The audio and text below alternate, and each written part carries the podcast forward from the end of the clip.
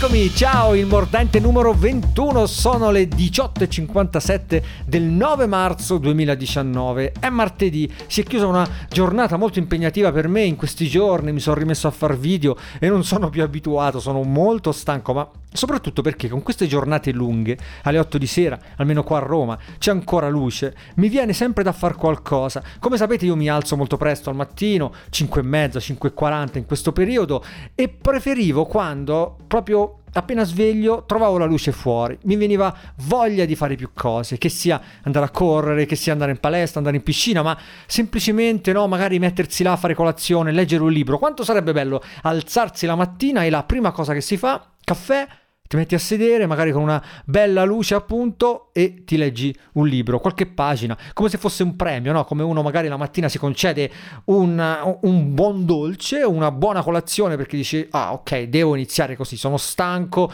sono ancora addormentato e voglio iniziare bene, ecco, sarebbe lo stesso fico farlo con un bel libro, una bella pagina di qualcosa che ci piace, proprio che non deve essere un mi metto là in studio, imparo qualcosa, deve essere mi metto là e vivo e mi apro e mi apro la vita, le parole, la letteratura a quel, che, a quel che è. Ad ogni modo, una lunghissima intro. Prima di ringraziarvi ancora una volta per i messaggi che mi avete mandato, il numero è sempre il solito: 351 851 6089, WhatsApp, Telegram, ilmordente.it. In realtà, il, il ringraziamento che vi ho fatto pochi istanti fa può sembrare un po' banale e scontato, ma vi devo dire che realmente siete i vostri messaggi sono una botta di vita per me. Io vivo di alti e bassi. Spesso mi trovo a, ad avere grandi idee, grandi slanci, poi dopo due minuti mi deprimo, poi eh, mi trovo fuori per strada con le cuffiette a, a, ascoltare un po' di musica per tirarmi su. Davvero è tutta la vita che, che va avanti questa storia, quindi penso che me la, porterò, me la porterò con me. Però arrivare la sera e ascoltare tutti i vostri messaggi, che poi magari possono essere su 10, 7 relativi a, a, proprio roba informatica, quindi quale portatemi consigli o cosa dici prendo questo, prendo quello, ma quei due o tre messaggi in cui voi mi dite mi hai cambiato la giornata, grazie per questo spunto, grazie per questo ragionamento, anche se sono sempre esagerati perché insomma sono sempre secondo me dei messaggi mandati da dei fan e non da, da insomma degli ascoltatori di un podcast, no? E, e, questo mi piace da un certo punto di vista, però cerco sempre insomma, di vederlo come una cosa che mi deve tenere con i piedi per terra. Insomma, anche ascoltando questi due o tre messaggi mi, mi, rimettete al mondo, mi fate, mi fate star bene, mi fate, eh, insomma, mi ridate un po' di autostima, sono sempre in cerca io di, di autostima. E a proposito di questo, dai, proprio per ringraziarvi in questa puntata cercherò di rispondere a un po' di domande. Ci sono anche degli, dei buoni spunti che mi avete dato con una cosa che è successa ieri, ovvero l'uscita di Edge in versione Chromium per Windows no? di Microsoft. Insomma, ne abbiamo parlato un po' anche su Twitter, anche su Instagram. Ma iniziamo con una domanda. Vai! Ciao Riccardo, volevo chiederti una cosa riguardo a un, uh, uno smartwatch appena uscito. Ho da poco comprato l'ultimo modello della Samsung, il Galaxy Active, e eh, ho notato che ehm, i battiti eh, li sovrastima un po'. Ho provato in realtà a, a, metterlo al contrario, quindi nella parte del, del braccio dove non ci sono peli, ho notato che sono scesi leggermente, che tu sappia è possibile che eh, sia più accurata, quindi me- mettendo l'orologio al contrario effettivamente eh, si ottiene un beneficio oppure no? Allora, grazie per la domanda, non conosco il tuo nome perché non me l'hai detto, maledizione, però cercherò di rispondere in maniera breve perché è un argomento che ho già trattato negli anni eh, nelle recensioni ai vari sportwatch e smartwatch. In realtà sì, e come dici, ci sono tantissime interferenze, tantissime cose che sono proprio soggettive sulla validità della lettura cardio, ad esempio un centimetro più o, o più su o più giù, più verso la mano, più verso l'avambraccio, eh, il numero di peli, la peluria davvero per dirla in maniera brutale che tu hai, il colore della pelle, l'eventuale possibilità che la luce possa entrare, quindi magari perché non l'hai stretto bene bene e soprattutto il tipo di allenamento che vai a fare. Però qua il discorso è, è semplice in realtà, quanto ti interessa avere una fedeltà e avere una reattività molto molto importante quando fai allenamenti cardio, tu ti alleni con il cardio, non lo so, chi si allena con il cardio insomma è abituato, è ormai rassegnato anche ad usare la fascia, non ci sono alternative per reattività soprattutto nella fascia, nel senso che se tu fai una ripetuta e vedi il cardio che aumenta all'istante, con il sensore al polso. Per forza di cose, forza di cose ci sono alcuni secondi di differenza, no? è proprio il tempo che, che, il sangue impiega a essere letto, a fare il giro, a essere letto, no? per dirla proprio in maniera probabilmente sbagliata, ma insomma per farti capire. E quindi tu magari fai una ripetuta, finisci e vedi il battito che aumenta ancora un po'. E questo insomma magari non ti aiuta se tu devi fare che ne so, la butto là, delle ripetute in salita, al ritorno devi aspettare che il battito arrivi ad una certa soglia prima di ripartire, ecco che con il sensore al polso tu sei sempre un po' fuori, fuori scala, perché aspetti di più e quindi magari non ha più senso e via dicendo. Ma se tu devi fare semplice corsetta, se tu devi fare semplicemente dei lunghi, se tu devi magari anche allenarti con, con il cardio, però basandosi su delle zone, no? Ecco che avere una differenza di 5, 6, 10 battiti non ti cambia assolutamente nulla. Ci sono poi degli orologi che hanno completamente dei valori sballati, allora è un discorso, ma i migliori i Garmin di ultima generazione, l'Apple Watch Series 4, certi ultimi Polar, i Sunto anche, sono tutti ottimi da questo punto di vista. L'evoluzione che c'è stata negli ultimi due o tre anni è stata molto importante, quindi chi ha un orologio vecchio e si trova male da questo punto di vista può pensare di aggiornarsi però ecco, diciamo che non è quello il parametro principale per valutare eh, eh, la qualità di un orologio, la scelta di un orologio in questo momento. Può essere molto più comodo magari avere uno smartwatch come l'Apple Watch che ti permette di fare un po' di tutto, anche in piscina, come sto vedendo, va benissimo in piscina, è una cosa che invece il mio 935 Garmin soffre, ecco. Eh, anziché avere un orologio che è super tecnico, super specifico, però magari ci fai soltanto quello. Eh, dipende sempre dal tipo di allenamento che fai. Comunque il tuo ragionamento ha senso, assolutamente. Prova un po' a muoverlo più su, più giù, a stringerlo un po' di più, un po' di meno, per cercare di capire se in realtà è, è un problema soltanto di posizionamento e di installazione. C'è un'altra domanda che riguarda delle tecniche di memoria. Sentite, perché poi questo ci apre tutto un altro discorso. Ciao Riccardo, sono Alessandro, ti seguo da tanti anni. Ormai, complimenti per il tuo lavoro, veramente sempre stimolanti i tuoi contenuti, complimenti davvero. Volevo farti una domanda, eh, mi pare di aver sentito in una tua puntata che anche tu, come sottoscritto, hai dei problemi con la memoria, hai una pessima memoria, spero di sbagliarmi, io di sicuro ce l'ho davvero. Eh, nonostante mi sia anche laureato comunque in giurisprudenza, quindi ho avuto a che fare con letture e molto impegnativi da memorizzare, sono costretto a rileggere e rileggere più volte le cose e questo mi costa una fatica incredibile. Tu hai trovato qualche metodo per migliorare questo aspetto, per, eh, non so, affrontare questo problema? Mi puoi consigliare qualche lettura al riguardo? Ti ringrazio. Ciao Alessandro, grazie per il messaggio. Hai ragione, ho una memoria pessima. Ne ho parlato anche in una vecchia puntata, tant'è che sono sempre circondato da libri, segnalibri, appuntini. Odio post-it, non ho post-it. Quando devo eh, segnarmi qualcosa, magari me lo metto su un post-it, ma poi appena, appena, appena, appena ho fatto, chiudo e, e, lo, e butto tutto perché eh, non mi piace avere, avere, le cose in giro. Non sono il tipo che attacca i post-it al monitor. Per carità, voglio l'ordine da questo punto di vista però mi segno tutto, che sia sull'app iOS, che sia eh, su, su, un block notice, che sia su un foglio Google Drive. Soprattutto io mentre leggo, quando leggo cose interessanti, vedo dei collegamenti, mi, mi, mi viene spesso l'idea di dire ok questo passaggio poi mi potrà servire ah questa frase magari mi può dare lo spunto per iniziare un testo o per iniziare un discorso e quindi tutte queste cose me le, me, me le segno no? e facendo questo movimento davvero meccanico poi sono pieno di segnalibri quelli che si comprano no? in, in cartolibreria eh, diciamo di plastica di nylon di carta. Tra l'altro su AliExpress ce ne sono a dozzine carinissimi, anche confezionati bene, quindi se dovete fare un regalo ve li, ve li consiglio. Questo sì, sono, arrivano impacchettati, impacchettati in una maniera carina. Ma a parte questo, appunto, io poi sono sempre circondato da libri proprio per questo motivo, perché ho bisogno di andare là, tirar fuori e farmi venire fuori le idee. Il massimo sarebbe appuntarmi queste frasi da una parte. Avevo iniziato a farlo quando eh, leggevo tanto su Kindle, quindi avevo tutto sottolineato, sempre tutto sincronizzato, anche esportabile in formato di testo perché le note, queste cose qua si possono sempre esportare. Però poi mi rendo conto che mi sono reso conto che è una cosa insostenibile per me perché leggo soprattutto su carta, soprattutto in questa fase della mia vita e quindi niente, non ho trovato una soluzione. Credo però che l'unico modo per ricordarsi davvero le cose sia tornarci, no? E quindi ritornare, riandare a prendere quella informazione memorizzata all'interno del, della nostra memoria, del nostro cervello, del nostro palazzo della memoria, come viene definito, no?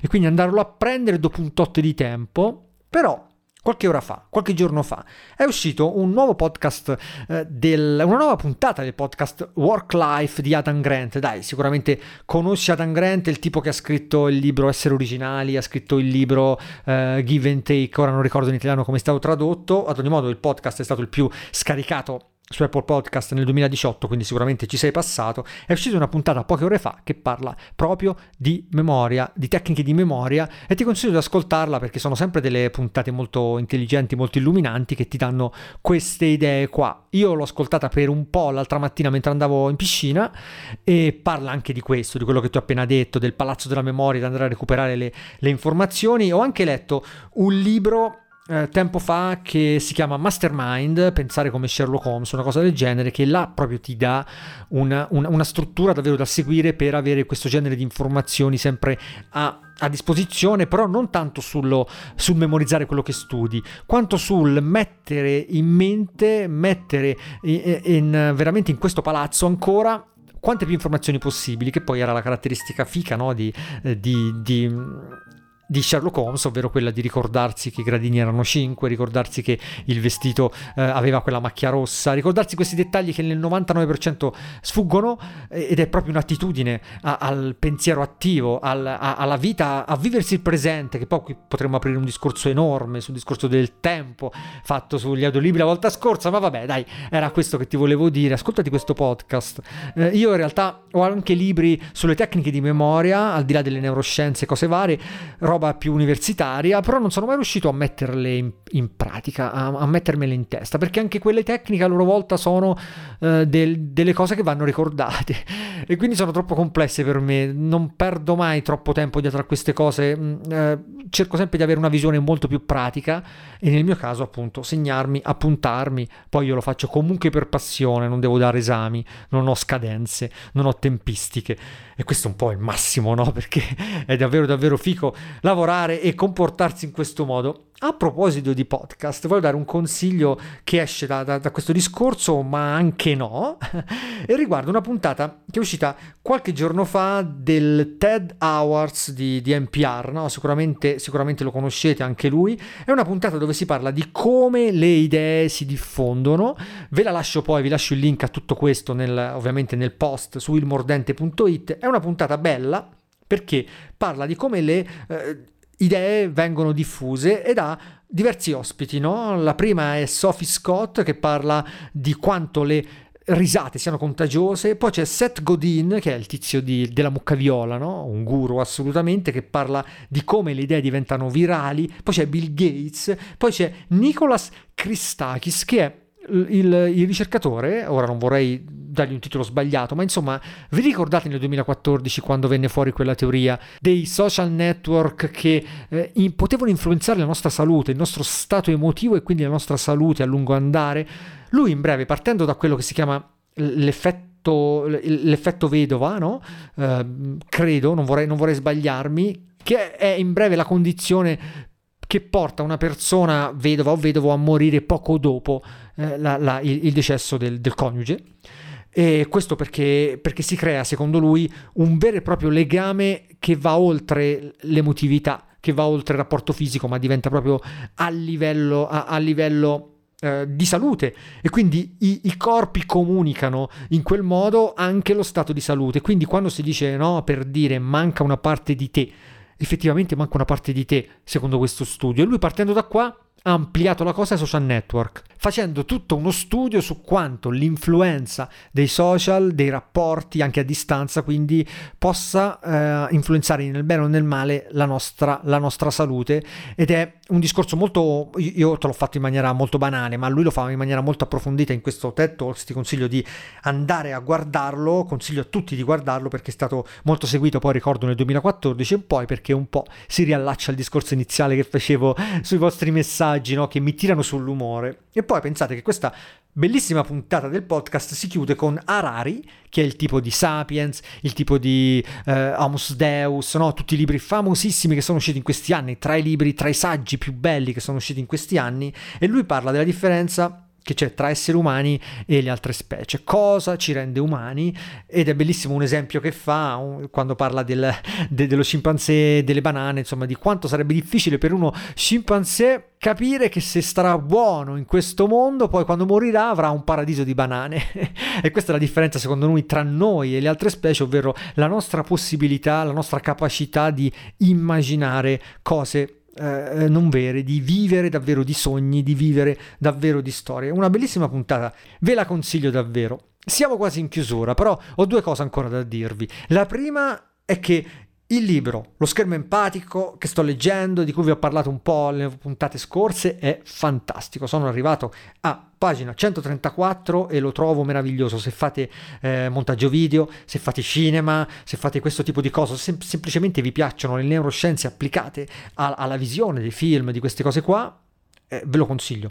Bellissimo, mi sta aprendo un mondo, mi sta facendo riappassionare al cinema quanto strumento per la trasmissione non solo di emozioni passive, ma di emozio- emozioni attive. C'è tutto questo studio no, sui ne- neuroni specchio, tutte queste cose qua che riguardano quanto noi in realtà percepiamo quello che vediamo al cinema, nonostante siamo là seduti e rilassati, come una, un movimento fatto in prima persona, come un'attivazione fatta in prima persona. Magari ne parleremo ancora quando lo finirò, però è un libro che assolutamente vi consiglio. E poi ho preso altre due cose Serving the Servant di Danny Goldberg, ricordando Kurt Cobain. Uh, io, come vi ho detto diverse volte, sono cresciuto con i, con i Nirvana. È uscito questo libro qual- qualche giorno fa, 5-6 giorni fa in Italia, già tradotto. L'ho preso perché non è il solito uh, saggio no, speculativo su, su Cobain, su Nirvana, su queste cose qua, interviste esclusive. No, è un libro scritto dal loro manager, Danny Goldberg, appunto, che è la persona che ha trattato con loro da prima di Nevermind alla fine praticamente, compreso l'ultimo Unplugged, e lui parla in questo libro soprattutto del lato artistico di Cobain, di quanto lui fosse preparatissimo, di quanto eh, dietro il suo, il suo apparente no, disincanto ci fosse una programmazione davvero davvero meticolosa ed è una cosa che è venuta fuori in questi ultimi anni, riaprendo un po' tanti discorsi che ai miei tempi non si facevano, eh, ai miei tempi io intendo quando poi lui si suicidò e tutto il resto, no, nel, nel 94, 93, in quel tempo là, 95, e quanto era importante MTV ai tempi per eh, il giudizio complessivo della musica. La MTV di allora è, è, un po' la Facebook, la Google di oggi, no? si, si, potrebbe dire a livello di influenza, eh, la YouTube di oggi, e, anzi forse è l'insieme di queste tre aziende messe insieme perché c'era comunque soltanto lei. E quindi un libro che tutti gli appassionati di musica, al di là del grunge, non grunge, gusti, non gusti, personaggio, non personaggio, dovrebbero prendere perché si parla dell'artista e si parla di quanto lui mettesse in mezzo tante cose diverse, avesse un'intelligenza davvero davvero eh, dovuta anche ad una cult- cultura molto, molto avanzata, molto, nonostante la sua giovanissima età, a 20 anni, a 23 anni, lui era già molto molto più pieno di cose, aveva ascoltato tantissime cose, aveva ha letto tantissime cose e aveva una capacità di, di metterle insieme, eh, tra l'altro riportando il punk. C'è un, un passaggio bellissimo che, che, ho letto ieri, adesso non, non, lo ricordo perché poi sono già a pagina 100, scorre benissimo come, come potete immaginare, un passaggio che parla proprio de, dei principi della musica punk, del punk rock di quell'epoca che un po' ricorda, ricorda quello che, che, che, voglio fare io, insomma, mio, eh, la mia idea di mettere online i contenuti eh, in rete, magari poi la troverò e ve la dirò nella, nella, in una prossima puntata. E poi ho preso anche un altro libro, Lectro, di Rainer Zimnik, questo qua, ecco la copertina, un libro che aveva consigliato Paolo Nori tempo fa su Twitter, ma parlo davvero di mesi e mesi fa, e adesso l'ho preso approfittando di questo sconto su Amazon dei 7 euro, no? ve l'ho anche consigliato, suggerito sul canale Telegram, spero per voi che siate riusciti a prendere questa promozione. Vi leggo un attimo quello che c'è scritto qua dietro, tanto sono due righe. L'amabile ometto in uniforme e occhiali di nickel è Electro, una figura commovente che Sotto l'apparenza esteriore di un insignificante signor nessuno, custodisce in sé quel prezioso frammento di umanità che insegna a vivere le più piccole gioie. Sia che gli capiti di impegnarsi come spazzino municipale, aiutante capostazione o fattorino delle poste, L'Ectro riesce sempre a uscire dalla dimensione quotidiana per crearsi una realtà più bella e poetica che sarebbe poi quella vera se il mondo non andasse alla rovescia. È un libricino che pare, pare sia fantastico, almeno per me in questo momento. Ho cercato delle storie di narrativa, sto cercando delle storie di narrativa da alternare a tutto il resto e quindi fra un po', fra un po' vi dirò.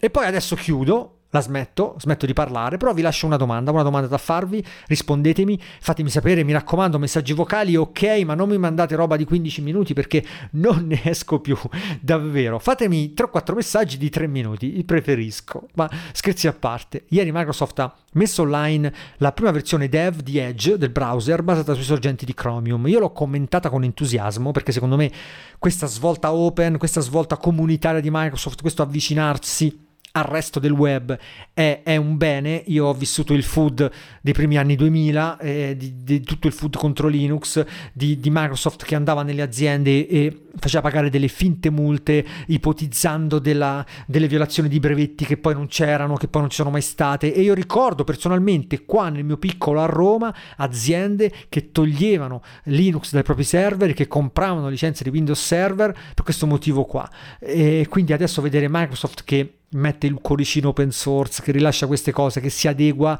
è secondo me un fatto molto molto positivo perché poi io comunque ho una visione molto disincantata di queste aziende. Queste aziende non sono là per migliorare il mondo, non sono là per fare un favore a noi, non sono là per migliorare il web, eh, sono là per, per, far soldi, sono là per profitto e, e quindi è un bene che loro decidano di investire queste cose anziché nei loro mondi o nei modi che possano portarle a guadagnare ancora di più in cose che possono in un modo o nell'altro aiutarci. Un Edge che funziona sul motore di Chromium significa che ogni sito fatto per Chrome funziona anche su Edge e visto che Edge è il browser predefinito di tutti Windows e visto che Windows è il sistema operativo più diffuso, soprattutto in ambito aziendale, i clienti, queste cose qua vogliono il supporto Edge, poi sarà tutto un altro discorso con Internet Explorer, ma questa è un'altra cosa.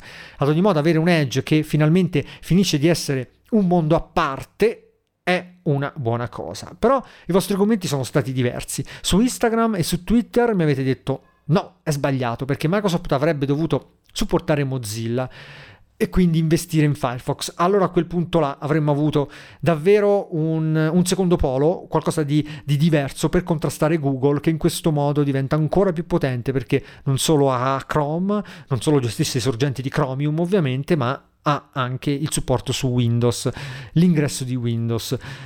E sì, da una parte è vero, è anche una, una cosa che lanciò, un, una, una, denuncia che lanciò il, il, il CEO no? di, di, Mozilla a dicembre scorso quando venne fuori questo annuncio di Microsoft. Un po' secondo me, un po' di voi sono, hanno letto questo, questo, post e hanno discusso questo.